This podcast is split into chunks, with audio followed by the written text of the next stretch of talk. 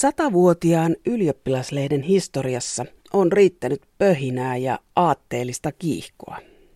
Lehti on kerran taas noussut otsikoihin. Nykyinen päätoimittaja Vappu Kaarenoja ja toimittaja Aurora Rämö nostivat lehden puheenaiheeksi kakkakepposellaan. He kertovat jutussa, miten ulostivat housuihinsa Turun bussissa. Onko juttu tarua vai totta, sitä he eivät suostu kertomaan. He siis onnistuivat huomiotaloudessa kääntämään katseet kohti lehteä. Se on aika hyvä saavutus. Mielenkiintoista kuitenkin on, miten suuren kohun ihmissonta voi aiheuttaa. Nykyisten ylkkäriläisten tempausta paljon hämmentävämpää on, kun selaa vanhoja lehtiä. Millainen on se aatteellinen kiihko, joka sieltä löytyy? kolmekymmentäluvun lehdistä löytyy Akateeminen Karjala-seura tai seitsemänkymmentäluvulta pohjoiskorealainen tiedotusmentaliteetti. Julkisessa sanassa puhutaan siis ylioppilaslehdestä. Siitä ovat kertomassa kolme päätoimittajaa. Nuorin Vappu Kaarenoja tavataan ohjelman lopulla ja menneisyydestä ovat kertomassa kahdeksankymmentäluvun alun päätoimittaja Harri Saukkomaa ja kuusikymmentäluvulla lehteä vee teenä johtanut Jyrki Vesikansa, joka valittiin tehtävään, kun varsinainen päätoimittaja Yrjö Larmola oli vielä armeijassa. Päätoimittajuudesta tuolloin kisasivat Paavo Lipponen ja Yrjö Larmola, joka voitti tehtävän arvalla. Ylioppilaslehti on ollut miesten maailma. Naisylioppiläätä alkoi olla yhä enemmän viisikymmentäluvun jälkeen, mutta ennen yhdeksänkymmentälukua oli ollut lehdessä vain kaksi naispäätoimittajaa. Vuonna tuhatyhdeksänsataakuusikymmentäkuusi ylioppilaslehdessä oli sosialisminumero ja siinä kerrottiin, millainen on sosialistinen Suomi. Naisen asemaa käsittelevä juttu alkaa, että sosialistisessa Suomessa nainen on ihminen. Tämä kertonee aika paljon aikakaudesta ja naisen asemasta. Vai mitä, Jyrki Vesikansa? No kyllä, se nyt kertonee. Toisaalta mulla on nyt se käsitys, että ylioppilaslehden toimittaja, ilmeisesti silloinen toimittaja Paavo Lipponen, sitten salanimellä kirjoitti ylioppilaslehteen tämmöisen yleisöhaastokirjoituksen, jossa sitten pohdittiin, että mitäs nyt sitten, jos niin kuin mennään, pyydetään kahville tämmöisen iltajuhlan jälkeen, että mitä siellä oikein tapahtuukaan, ja sitä nyt pidettiin ihan siveettömänä, ja mä olin siis vain vee tee-päätoimittaja pari kuukautta. Heti kun mut oli valittunut, yksi kokoomusten nuorten johtohenkilö pyysi audienssia ja vaati, että tämmöiset kuin ehkäisyvällinen ilmoitukset on poistettava ylioppilaslehdestä siveettöminä. Niitä oli siellä jossakin vähän niin kuin vaimeasti. Ja samana vuonna ylioppilaskunnan hallituksessa oli äänestetty siitä, voiko Domuksen alakertaan asentaa ehkäisyväline automaatin, koska sekin oli tämmöinen siveettömyyteen kannustava laite, mutta kyllä se nyt sinne sentään asennettiin. Ja samanlainen äänestys oli ollut kai vuotta aikaisemmin Hämäläisosakunnassa ja siellä sitten myös päätettiin, että sinne nykyisen Tavastien vessoihin voidaan tämmöinen automaatti asentaa, mutta tuona vuonna tuhatyhdeksänsataakuusikymmentäkuusihan oli ollut Lapualan soopera esimerkiksi silloin keväällä ja ensimmäinen päivä tammikuuta tuhatyhdeksänsataakuusikymmentäkaksi oli tullut e-pilleri suomalaiseen apteekkiin, joka sitten villiinnytti tämän seuraavan sukupolven. Ylioppilaslehdessä käytiin erittäin kiihkeää poliittista keskustelua. Siellä oli aika aktiivinen mielipidepalsta, esimerkiksi Ilkka Hakalehto ja Paavo Lipponen kävivät ulkopoliittista keskustelua siellä. Niin, siis Ylioppilaslehti oli silloin ihan merkittävä tämmöinen yleisestikin luettu ja vaikuttava julkaisu. Ehkä senkin takia, että nyt sanomalehdet oli siihen aikaan vähän ehkä ahtaampia tai poliittisia. Ja no, tämä ulkopoliittinen keskustelu alkoi siitä, että Paavo Lipponen oli hävinnyt päätoimittajavaalin, mutta otti sen ihan asiallisesti ja minäkin yritin nyt sitten, että ei tästä nyt mitään isompaa riitaa tehdä ja Paavo sitten tuli, tunsin tietenkin vanhastaan ja pari viikon kuluttua, että hän on pitänyt tämmöisen merkittävän ulkopoliittisen puheen uudesta ulkopolitiikasta, mutta sitä ei kukaan suostu julkaisemaan, niin että kyllä mä nyt sen tietenkin voi julkaista. Ja niin siis ylipäänsä julkaisi tämän aika merkittävän puheen, jota sitten Ilkka Hakanlehto, joka silloin oli innokas keskustalainen, oli sitä ollut aika oikeallakin, niin sitten tämmöisen kekkoslaisen oikeaoppisuuden kautta ryhtyi arvostelemaan. Tämä uusi ulkopolitiikkahan nyt oli jotain, että ei pidä olla vaan tätä Suomen neuvostoliittosuhdetta ja kansallista realismia, vaan kehitysmailla ja kaikilla tämmöisillä asioilla on merkitystä. Ja Kaikkiaan Ylioppilahti oli semmoinen tärkeä keskustelufoorumi, kun aloitan nyt sitten sanomalehdet oli lähinnä vain päivän uutisia ja ihan päivän politiikkaa ja olihan nyt Viikkosanomaa, Suomen Kuvalehteä ja tällaisia, mutta ei niissäkään oikein keskustelua käyty. Toisaalta Ylioppilaslehti siihen aikaan sitten levisi koko maan ylioppilaskuntien jäsenille ja taisi olla näiden vähän korkeakoulujenkin. Eli silloin oli aika iso ja kattava levikki ja toisaalta se oli sitten taloudellisesti aika hyvää, koska se oli sitten, voi sanoa, että kaikki maan ylioppilaat lukivat tätä ja sillä saatiin sitten ilmoituksiakin. No sitten pari vuotta myöhemmin muutama juristi sitten huomasi, että tämä ilmoitushankkija tienasi enemmän kuin ylioppilaskunnan taloudenhoitaja tai pääsihteeri tai jotain muuta vastaavaa. Ja tämän kateuden takia sitten tämä ilmoitushankinta uudelleen järjestettiin ja romahti tietenkin saman tien, kun siinä ei ollut minkään sortin kannustetta. Mutta yhtä kaikki siis Ylioppilaslehti oli kyllä nyt tietenkin jo neljäkymmentäluvulta, jolloin Erkki Salonen sen uudisti tämmöiseksi pikkolehdeksi, niin kansallisesti hyvin merkittävä keskustelufoorumi. Ja sehän ei ollut mikään toimituksen lehti, joka nykyisin on ehkä vähän puutekin, että siinä muutama jo kouliintunutkin ammattitoimittaja saa nyt sitten harjoitella vähän lisää, vaan se oli nimenomaan tavallisten ylioppilaiden lehti ja toimituksen rooli oli enemmänkin panna näitä yleisrahastokirjoituksia ja ties minkälaisia kirjoituksia lehteen, eikä itse kirjoittaa lehteä täyteen. Että mulla esimerkiksi aloitteli semmoinen talouspoliittinen kolumnisti kuin Pekka Korpinen ja maatalouspoliittinen kolumnisti Matti Uusitalo. Ja se tarjosi nyt erilaisille ihmisille tilaisuuden sitten kokeilla siipiänsä ja harjoitella. Ja tietenkin sillä oli taloudellinenkin merkitys nuorille, että niin, että kun lehti valmistui perjantai-aamuna, niin mä saman tien kirjoitin palkkiolistan ja tuota samana aamuna nolla yhdeksän nuoria runoilijoita ja muita oli siellä kassalla noutamassa sitä muutamaa kymppiä, mitä siellä nyt maksettiin. Sitten Ylioppilaslehtihän oli sitten myös eräänlainen klubi kyllä, että siis sen ympärillä oli paljon avustajia ja muitakin ystäviä ja sitä nyt voi sanoa yhteisöllisyydeksi. Kuinka paljon poliitikot pyrkivät vaikuttamaan siihen? No ei se enää nyt silloin, kun minä siihen tulin päätoimittajan hommaan, niin oikeastaan. Mutta pari vuotta aikaisemmin oli ollut kyllä aikamoiset yhteenotot. Siinä sitten juuri räjähtivät nämä seksuaalinen vapautuminen ja uudenlainen suhtautuminen kommunismiin ja tällaisiin ilmiöihin ja kehitysmaihinkin. Ja tämmöinen nyt aika rienaavakin kielenkäyttöhistoriakeskustelu. Esimerkiksi tuommoinen Heikki Välitalo-niminen S K D:llä kaveri kirjoitti Lotta Historiasta tämmöisen ihan asiallisen jutun sinänsä, mutta Jorma Kantelko laittoi otsikoksi Enkeri vai Haara Lavetti, joka tietenkin herätti aikalaista närkästystä.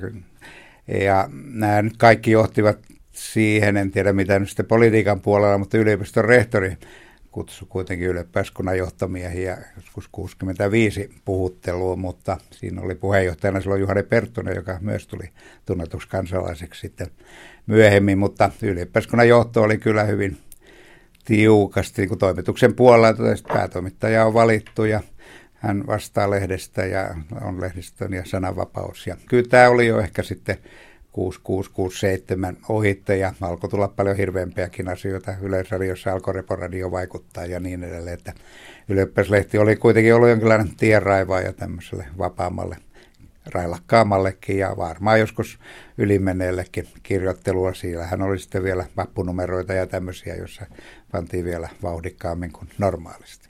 Tarkoittaako tämä sitä, että Yleisradio otti Ylioppilaslehden aseman? Varmaan tuossa on Yleisradio yhdellä tavalla, mutta myös sitten painettu lehdistö muuttui. Siinä on sitten tärkeä Helsingin Sanomien muuttuminen, joka sitten liittyi vanhan Elias Erkon kuolemaan vuonna tuhatyhdeksänsataakuusikymmentäviisi ja Helsingin Sanomat uudistettiin, perustettiin toimittajakouluja. Sanotaan Ylioppilaslehti toisaalta se itse kivettyi tämmöiseksi poliittisten julkilausumien julkaisupaikaksi ja sitten muu lehdistö sitten alkoi muuttua vähän monipuolisemmaksi ja keskustelevammaksi. Muu lehdistö uudistui. Sehän nyt oli sitten sodan jälkeen ollut aika lailla kipsissä ja jäykistynyt, että se oli vielä tämä puoluelehdistön perinnekin oli aika pitkään voimassa ja vasta sitten Helsingin Sanoman johdolla kuusikymmentäluvun lopulla ruvettiin uudella tavalla tekemään sanomalehtiä ja ylioppilaslehdistön tämä ainutlaatuinen asema siinä kyllä hävisi, mutta tietenkin sillä on opiskelijoiden keskuudessa ollut jatkuva merkitys. Kyllä sinne sitten yksi tärkeä instituutio oli pakinat, joita oli. Siinähän oli ollut Johnny Walker-niminen pakinoitsija, joka oli sitten kuollut aika traagisesti siinä nuorena. Ja sitten mun seuraajani Yrjö Larmola järjesti sitten pakinakirjoittamiskilpailun ja siinä tuli koko joukko tekstejä, ja, mutta kyllä siinä tämmöinen nimimerkki Biskit oli aivan ylivoimainen ja hän sitten aloitti edelleen jatkuvan uransa siellä. Tämä Biskithän oli selvä jonkinlainen jatkumo tai protesti tälle Johnny Walkerille, että viskistä siirryttiin ranskalaiseen konjakkiin, mutta ehkä siinä tosiaan taso vähän parani, vaikka ei Johnny Walkerkaan huono ollut. Juu, tämmöisiä nimimerkkikirjoittajia nyt oli hän muitakin, mutta sehän nyt oli siihen aikaan muotina monenlaisissa lehdissä. Kun Urho Kekkonen kirjoitteli nimimerkillään, niin sitten oli paljon muitakin nimimerkillä kirjoittajia. Mutta toimittajat, päätoimittajat valittiin puoluepoliittisin perustein. Ei niitä vielä ihan suoraan puoluepoliittisin. Se oli sitten vasta tämän, sanotaan nyt vanhan valtauksen jälkeen tuli tämmöinen puoluepoliittinen vaihe, mutta kyllä siinä sanotaan aatteellisia linjauksia oli ne, mitä vaalityötä mä nyt olen jollain lailla seurannut, siis vuonna tuhatyhdeksänsataaviisikymmentäyhdeksän oli vastakkain, toisaalta oli Arvo Salo, jota tuki, sanotaan nyt sitten tämmöinen nykyinen sinipuna-akseli, se on, oli silloin voimassa ja on tätä nykyistäkin hallitusta pyörittää. Tämä Arvo Salohan oli demari, mutta hänet nosti valtaan ennen muuta Vapauden Akateeminen liitto, johon minä siis kuuluin. Ja sitten vastaehdokkaana oli sitten Matti Klinge, joka oli nyt jollain lailla sitten tämmöisen konservatiivis-liberaalin, millä tavalla nyt sitten määrittelisi rintaman ehdokas. No juu, se päättyi tasan muistaakseni Klinge ja Arvo Salon välillä, ja Matti Klinge tässä muistelmissaankin pohtii tätä, että mitä hänestä olisi tullut, jos hän olisi ryhtynyt lehtimieheksi, että varmaan olisi tehnyt vähän erilaista lehteä, kun tuli Arvo Salo, joka veti tämmöistä railakasta poliittista linjaa. Toisaalta jos nykypäivänä lukee näitä Salon-lehtiä, niin ei ne nyt niin kauhean ihmeellisiä ole. Kuulin sitten Helsingin Sanoman Latomon ihmisiltä, että joskus oli Arvolla vähän niin kuin mennyt remmi päälle ja hän vaan soitti Faktorille kirjapainoon, että pankaa se lehti kasaan. Että kyllähän siellä valmista ladelmaa sen verran oli, että lehti saatiin tehtyä. No juu, sen jälkeen tuli Karl Steven päätoimittajaksi, joka nyt oli ehkä jonkinlainen välivaihe. No sitten vuonna tuhatyhdeksänsataakuusikymmentäkolme ilmeisesti katsoi moni, että radikalismi on mennyt liian pitkälle ja otetaanpa mies uudesta Suomesta, eli Jorma Kanttila, joka Jorma sitten nopeasti aika lailla radikalisoitui siinä. Ja sitten tultiin tähän Larmola-Lipponen arvontaan, jossa siis oli, se oli sitten Larmolan jälkeen siis kolmen vuoden kuluttua sitten jotenkin tämä politisoituminen. Ja kyllä minusta tämä ylioppilaslehdistön jonkinlainen jäykistymiskausi, kunnes sitten kahdeksankymmentäluvulla taas tuli sitten uusi vaihe ja vihreät ja ties mitkä anarkistiset ja muut aatteet tulivat sitten vapaammin sinne mukaan. Ylioppilaslehti sai myöhään viime yönä uuden päätoimittajan. Otin puhelun Haminaan, jossa uusi päätoimittaja parhaillaan on reserviupseerikoulussa. Mitä te, upseerioppilas päätoimittaja Yrjö Larmola, ymmärrätte tuolla ylioppilaslehden paljon puhutulla linjalla? Nähdäkseni linja on varsin johdonmukainen, vaikkakin polveileva. Ylioppilaita eniten kiinnostavat kysymykset, korkeakoulupolitiikka, yleinen kulttuuripolitiikka, sosiaaliset olot ja maamme suhteet ulkovaltoihin ovat olleet etualalla. Mediayrittäjä Harri Saukkomaa, kun sinusta tuli Helsingin ylioppilaslehden päätoimittaja vuonna tuhatyhdeksänsataakahdeksankymmentäkaksi, millaisen lehden otit johtaaksesi? No tietysti ylioppilaslehti oli, oli makea lehti, koska mä tiesin mikä se on. Mä olin ollut Jyväskylän ylioppilaslehden päätoimittaja ja se oli tavallaan niin kuin hauskaa päästä kokeilemaan niin kuin niitä juttuja isolla resursseilla, täydellisessä vapaudessa. Ja tota, kyllä mä hetken aikaa mietin, että haluanko mä siihen, koska mä olin nähnyt jo Ylioppilaslehteä, ja, siis Jyväskylän Ylioppilaslehteä. Ja sitten, tota, jos sä taas haluat tietää, millainen lehti oli se mun edeltävä lehti, että millä, miltä se näytti musta silloin, niin, niin mä olin just toimittajakoulun käynyt, ja mä olin toimittajakoulun assistenttina ollut, mä olin täynnä intoa tehdä kaikenlaisia kokeiluja ja muutoksia ja uudistaa journalismia ja muuta semmoista. Että mun mielestä se näytti vähän sellaista, että se kaipaa niin uudistamista. Takana oli raju seitsemänkymmentäluku ja poliittinen aikakausi. Valittiinko päätoimittaja Helsingin Ylioppilaslehteen poliittisin perustein? No se onkin hyvä kysymys tässä kohdassa. Se, se mun valinta oli siis sillä tavalla murroskohta, että, että mullahan oli keskustalainen historia ensinnäkin, mutta oli aikanaan valittu Jyväskylän Ylioppilaslehteen niin kuin sit, sen takia varmaan, varmaan osittain ja osittain sen takia, että mä olin hirveän nuorena tehnyt journalismia.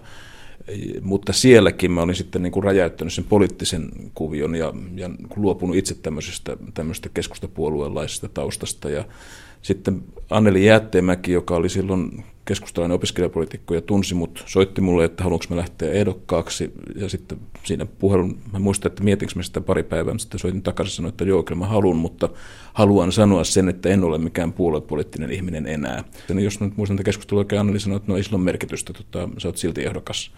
Ja tota, koska siis mä olin jo siellä Jyväskylän Ylioppilaslehdessä tehnyt jo aika paljon Ylioppilaslehtiä, se oli silloin mun mielestä edelleenkin aika hyvä lehti, niin tota, mä luulen, että se painoi siinä kaikkein eniten, eniten. Mutta että mä olin ehkä sitten semmoinen, niin kuin, tai olinkin siinä sarjassa viimeinen, joka, joka valittiin sillä tavalla, että se politiikka vaikutti siihen, mutta en mä kuitenkaan enää ollut oikein poliittinen ehdokas, eikä se enää näkynyt mun mielestä siinä lehdessä.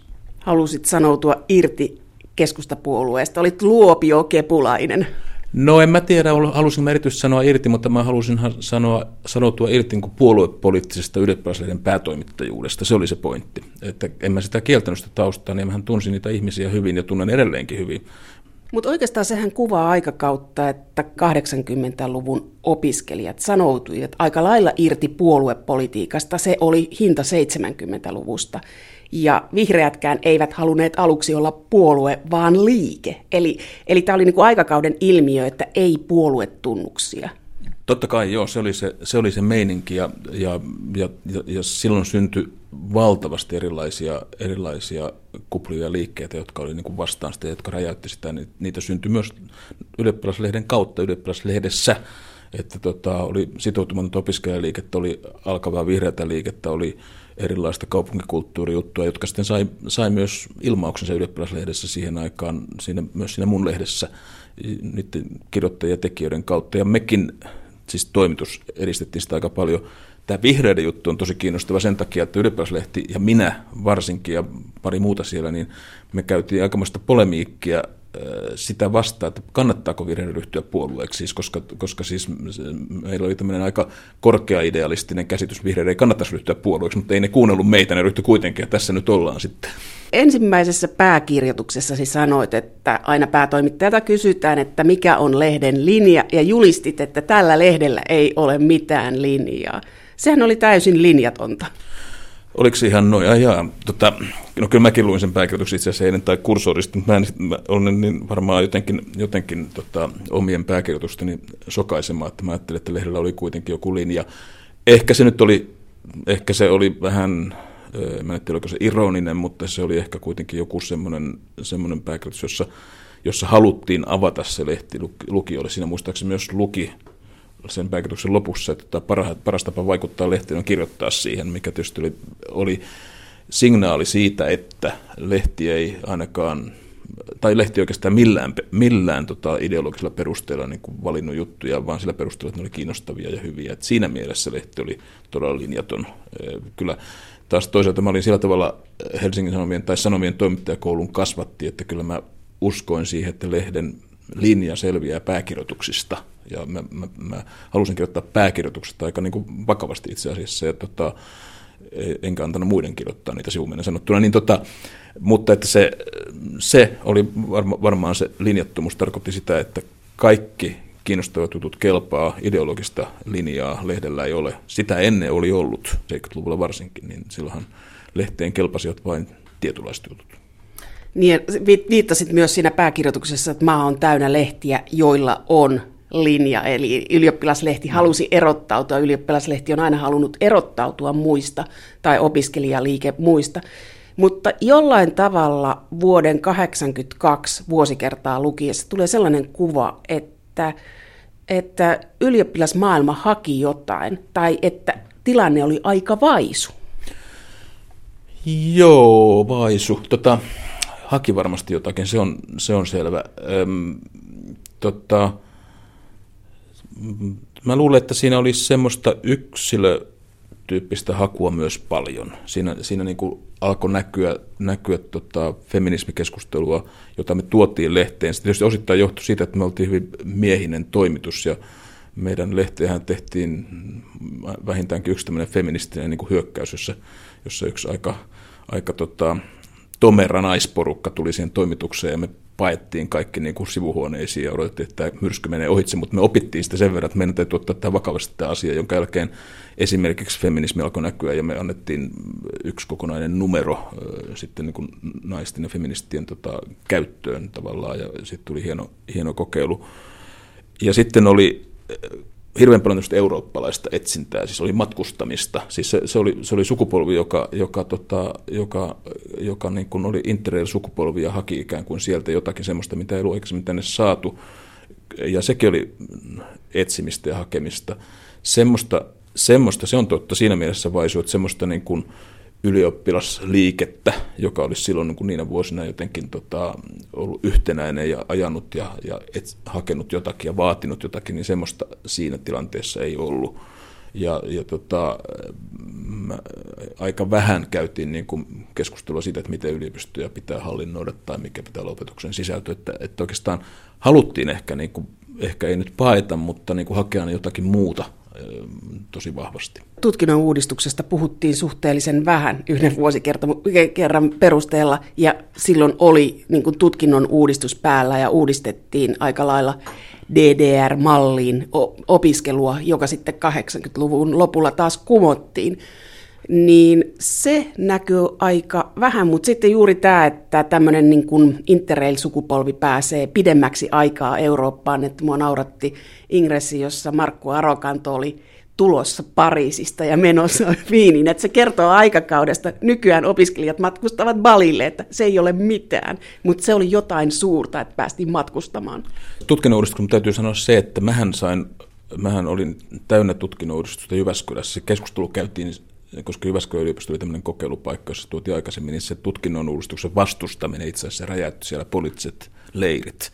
Ja ehkä voi olla jopa niin, että mä olin niin kuin saanut jo niin ison osuuten, osuuteni tästä taistelusta, että mä en varsinaisesti ainakaan sitä halunnut lisää, mutta ei sitä myöskään ollut luontaisesti silloin siinä, siinä tilanteessa, se on totta. Mutta sitä, niin kuin tämä, tästä sukupolvesta, niin se on just niin, että tota, Kyllä se, oli, kyllä se oli reaktio myös se, se Eurooppa-innostus, niin tota, se oli reaktio siihen, siihen seitsemänkymmentälukuun ja Kekkosen aikaan ja, ja, ja, ja Neuvostoliiton tota, mahdolliseen tulevaan, tulevaan tota, murenemiseen, jonka tietysti kukaan ei uskonut silloin vielä, mutta tota, että se oli, ja, ja silloinhan oli erittäin tärkeä oli toi Puolan äh, tilanne, koska, koska tota, siellä oli sotatilahallitus ja mä Mä itse pidän niin kuin yhtenä tärkeimmistä omista jutustani sitä, että mä, mä menin johonkin viralliseen puolalaiseen opiskelijakokoukseen ja sitten olin siellä niin kuin leikisti paikalla, mutta sitten pakenin sieltä tapaamaan toisin ajattelijoita Varsovaan kaikki päivät ja mua varmaan seurattiin siellä jonkun verran ja sitten mä tein siitä niin kuin jutun, että se oli tavallaan, niin kuin, tavallaan niin kuin semmoinen haettu rautaisiripun takaa oleva, oleva näkymä niin kuin tulevaisuuteen ja tulevaan Puolaan ja, ja muut, muun semmoiseen, että kyllä se sukupolvi haki jotain sellaisia juttuja, jotka sitten Sitten niin kuin se varmaan intuitiivisesti porukat niin kuin ajattelee, että nämä jotenkin räjäyttää myös Suomea sitten tulevaisuudessa, mutta ettei sitä kukaan silloin tietysti ajatellut siinä mielessä, että, että, että se olisi se seuraus. Mutta sitten toinen suunta oli sitten tämä omaan mieleen meneminen, matkustelu niin kuin mieleen ja psyykkeen, ja, ja, ja tota, meillä oli erilaisia hyvin, hyvin itsekeskeisiä keskeisiä, tota, tutkimusmatkoja omaan itseensä siellä, niin kuin, jotka, jotka tietysti saattaa osa näyttää aika liikuttavilta nyt, mutta ne oli myös niin kuin tosi vilpittömiä storia kyllä. Ja siinä mielessä näkyy tämmöinen aikakauden henki, että siinä oltiin matkalla siihen, että kiinnitettiin enemmän huomiota yksilöön kuin kollektiiviin. Joo, se oli, mä luulen, että se mun aika oli niin kuin se murroskohta, jossa se muutos alkoi, ja sitten tämä ylipäänsä heijasti sitä sen jälkeen vielä paljon vahvemmin niin kuin myös muotokokeiluilla, ja tota, musta tuntuu, että mun jälkeisessä ylioppilasessa valitettiin vielä enemmän, että se oli täysin lukukelvoton noin visuaalista, koska se heijasti sellaisia ilmaisuja ja muita. muita. Mä luulen, että mun, mun lehdessä oli niin kuin osa aika konservatiivista niin kuin ajattelua siinä lehden rakenteessa, mutta sitten oli myös niin kuin tietoisia muotokokeiluja, ja se, mikä, on, mikä liittyy tuohon äskeiseen, oli tietysti valokuvan tuleminen. Siis mä, mä, se, siitä mä oon itse jälkeenpäinkin aika... aika tota, niin kuin ylpeä tai tyytyväinen, sanotaan niin, siitä, että me pystyttiin tuomaan, tuomaan nuoria valokuvaajia ja valtavasti kehiin. Valokuvalle yhtäkkiä tuli niin kuin semmoinen, semmoinen hirveän iso merkitys niin kuin kuvata jotain muutosta, jotain todellista ja jotain niin kuin semmoista niin kuin myös runollista ja yhteiskunnallista samaan aikaan. Joo, tämä visuaalinen puoli muuttui siinä, ja sitten siellä oli yksi sellainen taittokokeilu, ja se oli raivostuttava lukea. Se aivan poikittain. Se tarkoitti, että se olikin, se olikin tabloid. Se, se oli jo ennen Helsingin Sanoman tabloid-muutosta vähän kokeiltu tabloid-rajoja, mutta Helsingin Sanomat ei ole vielä tehnyt sitä samaa, että se teki sen poikittain. Se oli, se oli varmaan kesänumero muistaakseni, tota, jossa, joka, oli, joka oli Juha Kettusen, joka oli lehden A D ja Nero, ja myös piir- piirroskuvittaja toisinaan, niin tota varmaan varmaan hänen idea, johon, johon, johon mä siihenkin tulin, tulin suostuneeksi. Juha, Juha Kettunen tota, e, e, saattoi, saattoi joskus, joskus tota, ja jonkun lukijan raivon partaalle, mutta hän myös toisinaan ajoi kirjapainon raivon partaalle, koska me tehtiin kirjapainolla semmoisia asioita silloin, silloin tota, jota kirjapaino itse edes tiennyt, että niillä voidaan tehdä. Että, että Juha saattoi mennä seisomaan painokoneen päälle ja omin käsin ruiskuttaa neliväriruiskuja sieltä tota painolaatoille, jolloin kirjapaino kuvitteli tekemänsä vain kahdella värillä jotakin esimerkiksi. Että mikä, ja, ja musta tuntuu, että Maakansan kirjapainossa, jossa lehteä silloin tehtiin tuossa, tuossa tota Helsingin keskustassa, vaihdeltiin työvuoroja sillä tavalla, että, että painajat ja taiteet yrittävät paeta sieltä, paeta sieltä sinä päivänä, kun Ylioppilaslehteä tehtiin, koska siitä oli tullut liian vaikea tehdä. Se ei, se ei muistanut mitään muuta tuotetta. Ja, et siis me otettiin kyllä niin kuin tabloidista kaikki se irti, mitä siitä saatiin, ja, ja tota myös kirjapainosta. Mä, niin kuin, mä käytin tietysti niin kuin jokainen ylioppilaslehden päätoimittaja sen tämmöisenä täydellisen vapauden paikkana, jossa niin kuin voi kokeilla kaikkea, mitä on mielessä sekä sisällössä että muodossa. No mitäs ylioppilaskunta suhtautui siihen? No vaihtelevasti. Tota, mm, aina, oli niin kuin, aina oli joku jännite ja piti olla, ja se kuului niin kuin asiaan, että, että ylioppilaskunnan hallitus ei nyt niin kuin ollut aina sitä mieltä, että, tota, että, että ylioppilaslehti kirjoittaa oikein ylioppilaskunnan asioista tai kirjoittaa riittävästi ylioppilaskunnan asioista tai, tai antaa niin kuin, niin kuin, tota, liitteitä tai palstatilaa tai muuta. Mä, jos nyt muistan oikein, niin me jotenkin onnistuttiin ratkaisemaan sillä tavalla, että sinne tuli sitten ylioppilaskunnan sivuja ja, ja, ja niillä oli niin kuin oma, oma paikkansa siinä lehdessä, että siinä tehtiin sellainen ratkaisu. No yrittivätkö poliitikot vaikuttaa ylioppilaslehden linjaan? seitsemänkymmentäluvullahan se oli yleistä, mutta entä kahdeksankymmentäluvulla? Niin, poliitikot tai vieraat vallat. Tota, mm. e- Hyvä kysymys, mutta täytyy nyt oikein hetken aikaa muistella tätä. No kyllä, varmaan, varmaan yrittivät. Kyllä, kyllä ylipäänsä päätoimittaja oli niin kuin haluttua seuraa. Ja, ja tota, kyllä mä nyt paljon istuin erilaisten ihmisten kanssa. Ja, ja tota, ei se varmaan ollut semmoista kuin seitsemänkymmentäluvulla. Että aika vähän mun, mun mielestä ja aika silleen kohteliaasti jopa tämä keskustalainen ryhmä, joka oli tavallaan niin kuin menettänyt tässä tämmöistä poliittista mandaattia jonkun verran tässä kuviossa mun mielestä, niin, niin, niin, niin tota, silloinhan oli presidentin vaihdos, joka oli iso asia. Se, niin kuin se historiallinen hetki sattui siihen mun kauteen, koska Koivistosta tuli presidentti ja tota, Kekkonen oli Ylioppilaslehden ikuinen presidentti, koska hän oli entinen päätoimittaja. Ja, ja Kekkosen kuoleman jälkeen hänen lehteä tota, lähetettiin, lähetettiin varmuuden vuosi vielä jonkun aikaa hänelle tuonne tota, Tamminiemen tai jonnekin, koska Ylioppilaslehti ei koskaan ole aivan varma, että onkaan oikeasti kuollut kuitenkaan, koska, koska tota, hänellä oli tämä asema tässä lehdessä. Mutta että, että kyllä me haluttiinkin ottaa niin kuin kanta Koivistoon, ja, ja, ja silloin me käytiin Teppo Turkin kanssa haastelemassa Koivistoa.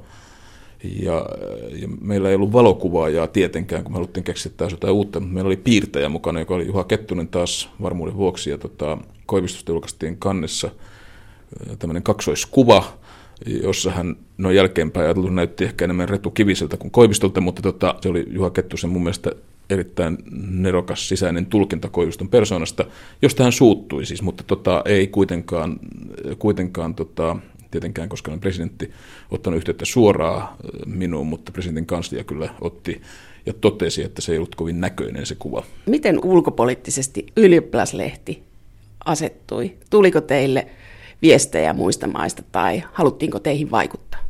Kyllä Ylioppilaslehti noteerattiin, sitä luettiin lähetystöissä ja tota, sitä varmaan raportoitiin. Se varmaan kuului siihen lehtien joukkoon, jota piti seurata, seurata ja Ja paljonhan oli, paljonhan oli historiallisia perinteitä. Ensinnäkin Neuvostoliiton suurlähetystö kutsui Tehtaan kadulle. Mut kutsuttiin varmaan pari kertaa johonkin, johonkin tota partyihin sinne.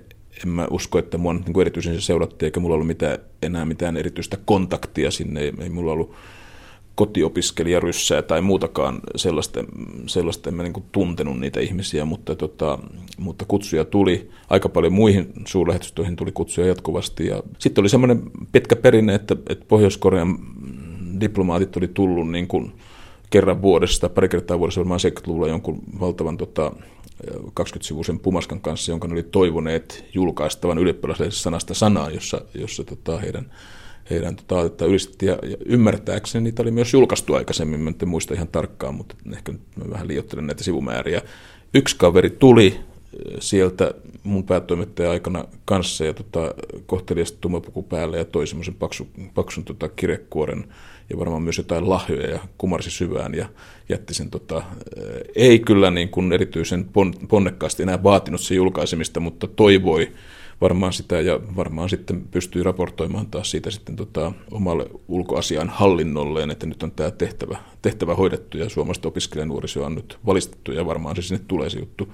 Ei tullut kyllä enää, enää tota kahdeksankymmentäluvulla, että, mutta että Neuvostoliiton suurlähetystö, D D R:n suurlähetystö, D D R kutsui hyvin aktiivisesti, jos mä en muista olinko siellä koskaan, mutta että kutsuja tuli paljon. Ja sitten myös tietysti muut Itä-Euroopan maat, niin kuin tämä Puolan opiskelijakokous esimerkiksi oli, että kyllä niin kuin tämä Itä-Eurooppa oli hyvin aktiivinen. Ei niinkään esimerkiksi Yhdysvallat, varmaan sinnekin tuli jotain kutsuja, vaan aika paljon kyllä tuli, tuli sellaista kiinnostusta siihen aikaan. Aikakausi on vaihtunut. Harri Saukkomaa, luetko nykyään Ylioppilaslehteä? Mä olen ollut Ylioppilaslehden hallituksen, Ylioppilaslehden kustannus Oyn hallituksen asiantuntijajäsen nyt tota, viimeiset aika monta vuotta siellä ja sen takia mun, mun tota, luontaisetuihin ja iloihin kuuluu lukea Ylioppilaslehteä. Kyllä mä lukisin sitä muutenkin. Mä oon ainakin niin kuin hirveän loukkaantunut siitä, jos on joskus joku päätoimittaja, joka on poistanut mut vapaakappaleen listalta. Että kyllä mä niin kuin haluan saada sen lehden loppuelämäni mielellä, ehkä kuoleman jälkeenkin jonkun aikaa, kuten, kuten Kekkonenkin, että musta se olisi kohteliasta. Minkälaista on ylioppilasmaailman liikehdintä nyt? Se, mikä on, sellaista, mikä on muuttunut aikaisemmasta, on se, että, että niin kun ihmiset ovat luontaisesti globaaleja. Kun mun ylipäänsä aikaan mentiin Eurooppaan ja se oli suurta, tai, tai Puolassa kuohuja, se oli suuri juttu, tai Berliini oli kova juttu, niin tota, kun nyt seuraa Ylioppilaslehdessä niin kun kirjoittelua, niin, niin se näkyy, että, että ihmiset on niin kun globaalisti verkottuneita, saavat tietoa koko maailmasta, niin kuin ajattelevat maailmaa maailmana, joka oli itse asiassa semmoinen niin kuin orastava ajatus silloin kahdeksankymmentäluvun alussa, että Teppo Turkki, jonka, jonka kirjoituksesta kovasti pidin ja paljon julkaisin niitä, joka kilpaili päätoimittajuudesta mun kanssa, niin myös silloin tiivisti, että, että, niin kuin, että maailma onnistuttiin näkemään niin kuin ensimmäisen kerran tämmöisen sinisenä pallona niin kuin maailman ulkopuolelta. Se kuva oli ensimmäistä kertaa verkkokalvoilla silloin kahdeksankymmentäluvulla, niin se nyt se kuva on niin itsestään selvä. Ja, ja, ja Ja sitten samaan aikaan sitten Ylioppilaslehti tekee, niin kuin,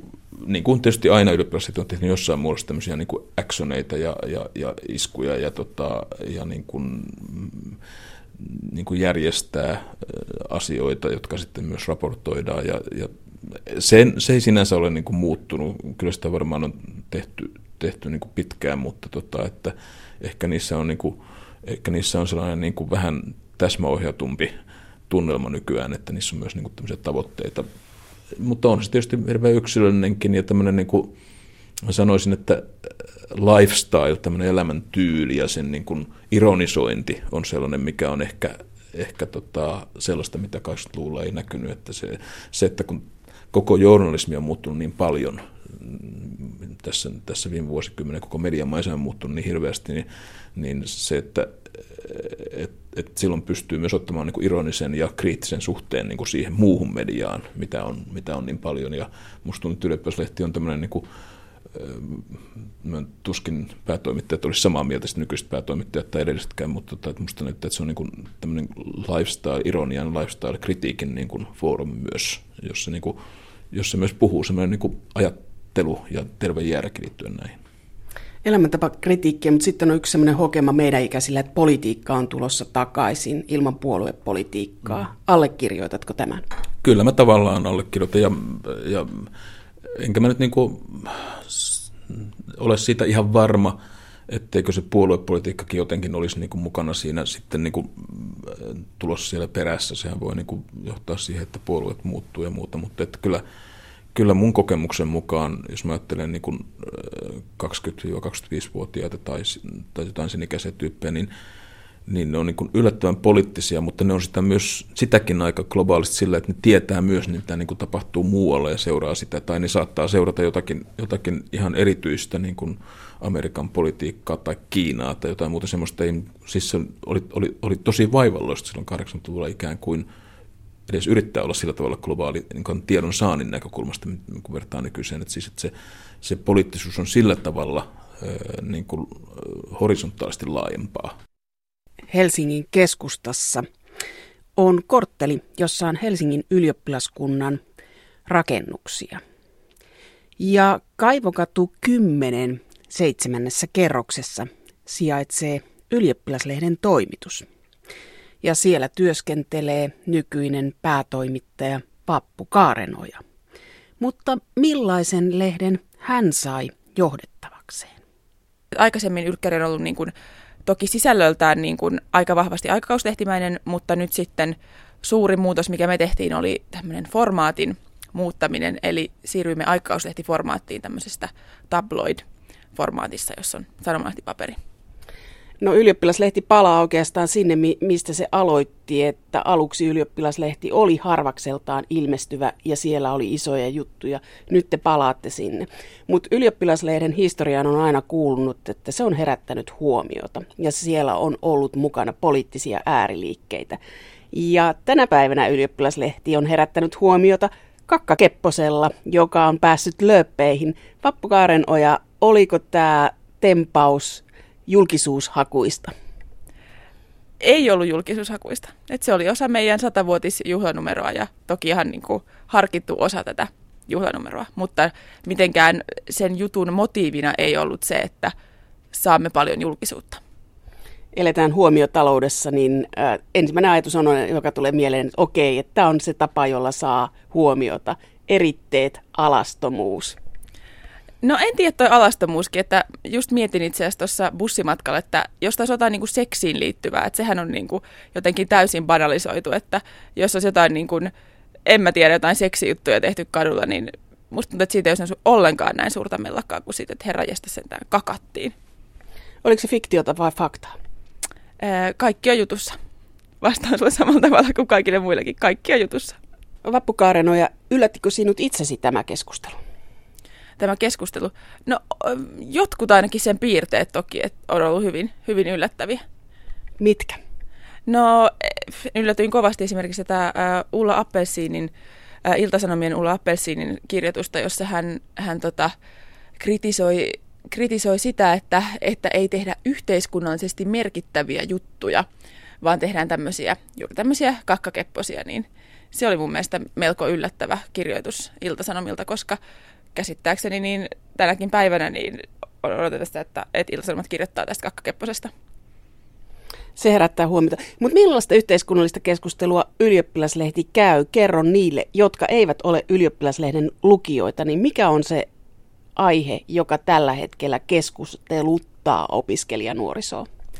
Ehkä ei ole yhtä semmoista niinku könttää, semmoista voi sanoa, että äh, feminismi tai vaikka ilmastonmuutos ei ole varmaan yhtä semmoista tota, the-keskustelun aihetta, että se kertoo varmasti meidän ajasta just, että, että on eri porukoita, jotka, ja siellä keskusteluttaa eri asiat.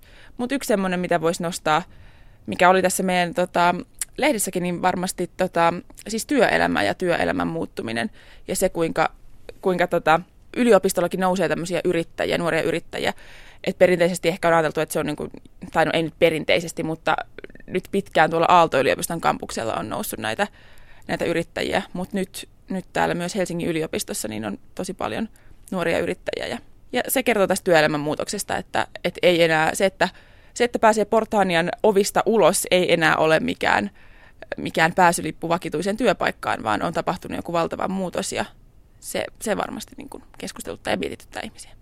Se, miten työelämään sijoitutaan ja mitä työelämässä tapahtuu, mutta tämmöistä poliittista liikehdintää on vaikea havaita. Mutta onko sitä poliittista liikehdintää nuorison parissa tällä hetkellä?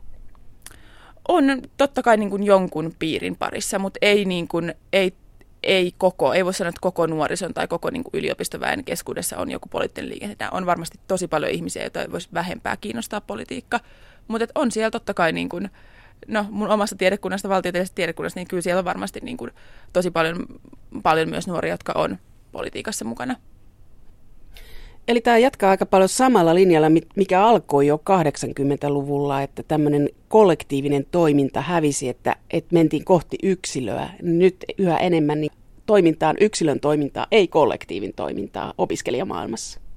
Joo, ilman muuta. Että kyllähän se on niin kuin, ja varmasti yhä enemmän mennyt siihen suuntaan, että, että media on niistä päivistä entistä enemmän vaan pirstaloitunut, että kun on Facebook ja niin kuin blogosfääri täynnä, siis sä voit löytää just sen itselle sopivan blogin ja seurata sitä, että, että kyllä tämä on varmasti nimenomaan jatkunut tämä ilmiö. Eli siinä on päätoimittaja Vappu Kaarenojalle haastetta, että miten pärjätä siinä blogien ja pirstaloituneen mediamaailman keskellä, miten ylioppilaslehti perustelee itse itsensä niille, joille sitä suunnataan? No varmaan se on myös siis ylioppilaslehden vahvuus nimenomaan se, että, että sellaisena aikana, kun, kun tuolla netissä voi seikkailla ja siellä on niin kuin aivan kaikenlaista ja niin kuin ei ihan mahdoton niin kuin päättää edes, että mihin käyttää aikaansa, niin no nyt on hyvin muodikasta puhua tästä hitaasta journalismista, niin, niin mä uskon, että Että se on meidän vahvuus, että meillä on niin kuin selkeästi ää, aikakauslehti, joka ilmestyy kerran kuussa. Ja se on niin kuin selkeä, selkeä paketti tämän kaiken nettimaailman, nettimaailman verrattuna. Mitä on ne aihealueet, mitä sä ehdottomasti haluaisit nostaa sinä aikana, kun sä oot päätoimittajana? No jälleen pitää sanoa, että niin kuin moni on tuota kysynyt ja just, että on, on hankala sanoa mitään aihealuetta siinä mielessä, just, että että aihealueena ilmastonmuutos, siitä kirjoitamme. Että kyllä me toivotaan, että me ollaan siinä mielessä ajan hermolla, että, että, just, että mikä milloinkin puhuttaa ja mikä on ajankohtaista, ketkä on ajankohtaisia ihmisiä, niin se siihen vaikuttaa, eikä niin, että on Vappu Kaarenoja, jolla on joku niin kuin ilmastonmuutos, josta hän haluaa kirjoittaa. Mutta toki, mit, mitä nyt voisi nostaa, niin ehkä tota, ää, ruuan, ruuan hinta. Siitä me ollaan puhuttu paljon, että me haluttaisiin siihen perehtyä, että se oli jotenkin niin pysäyttävää silloin syksyllä, kun tuolla kampissa, siis vitsi miten onnistunut julkisuustempaus heiltä, että, että kun jaet, siis tuottajat jakoi tuota ruokaa tuottajahintaan, kyllä se pisti miettimään, että miten, miten voisi olla ruoka halvempaa tässä maassa. Minkälainen vaikutusarvo ylioppilaslehdellä on valtakunnan politiikkaan? Valtakunnan politiikkaan. Ei varmaan niin kuin mitenkään valtavan suuri ole valtakunnan politiikkaan. Ja, ja niin kuin ihan siitäkin syystä, että no, poliitikot ei ole meidän kohderyhmä ja meidän tarkoitus, me ei tehdä tätä lehteä sen takia, että, että, niin kuin, että vaikuttaisimme politiikkaan, vaan me tehdään tätä meidän lukijoille sen takia, että, että heillä olisi hyvä aikaus lehtiin sisältöä. Ja toki, jos on sellaisia asioita että, että, tai sellaisia yhteiskunnallisia kysymyksiä, niin kuin vaikka eläkekysymykset voi olla, jotka on poliittisia myös, niin Silloin, silloin toivottavasti päättäjät, päättäjät voivat lukea ylioppilaslehdestä, että mitä näinkin iso akateeminen nuorisojoukko niin on mieltä heistä ja heidän tekemisistään. Jokaisella aikakaudella on ismejä isminsä. Mikä olisi tämän aikakauden kaksituhattakymmenluvun ismi, joka näkyy ylioppilaslehdessä? Pahan pistit. Tota, ensin mulla tuli mieleen ismeistä, että Et toki se individualismi, mistä puhuttiinkin, mutta että näkyykö se ylioppilaisessa? Kyllä se varmaan jossain määrin näkyy. Sanotaan individualismi.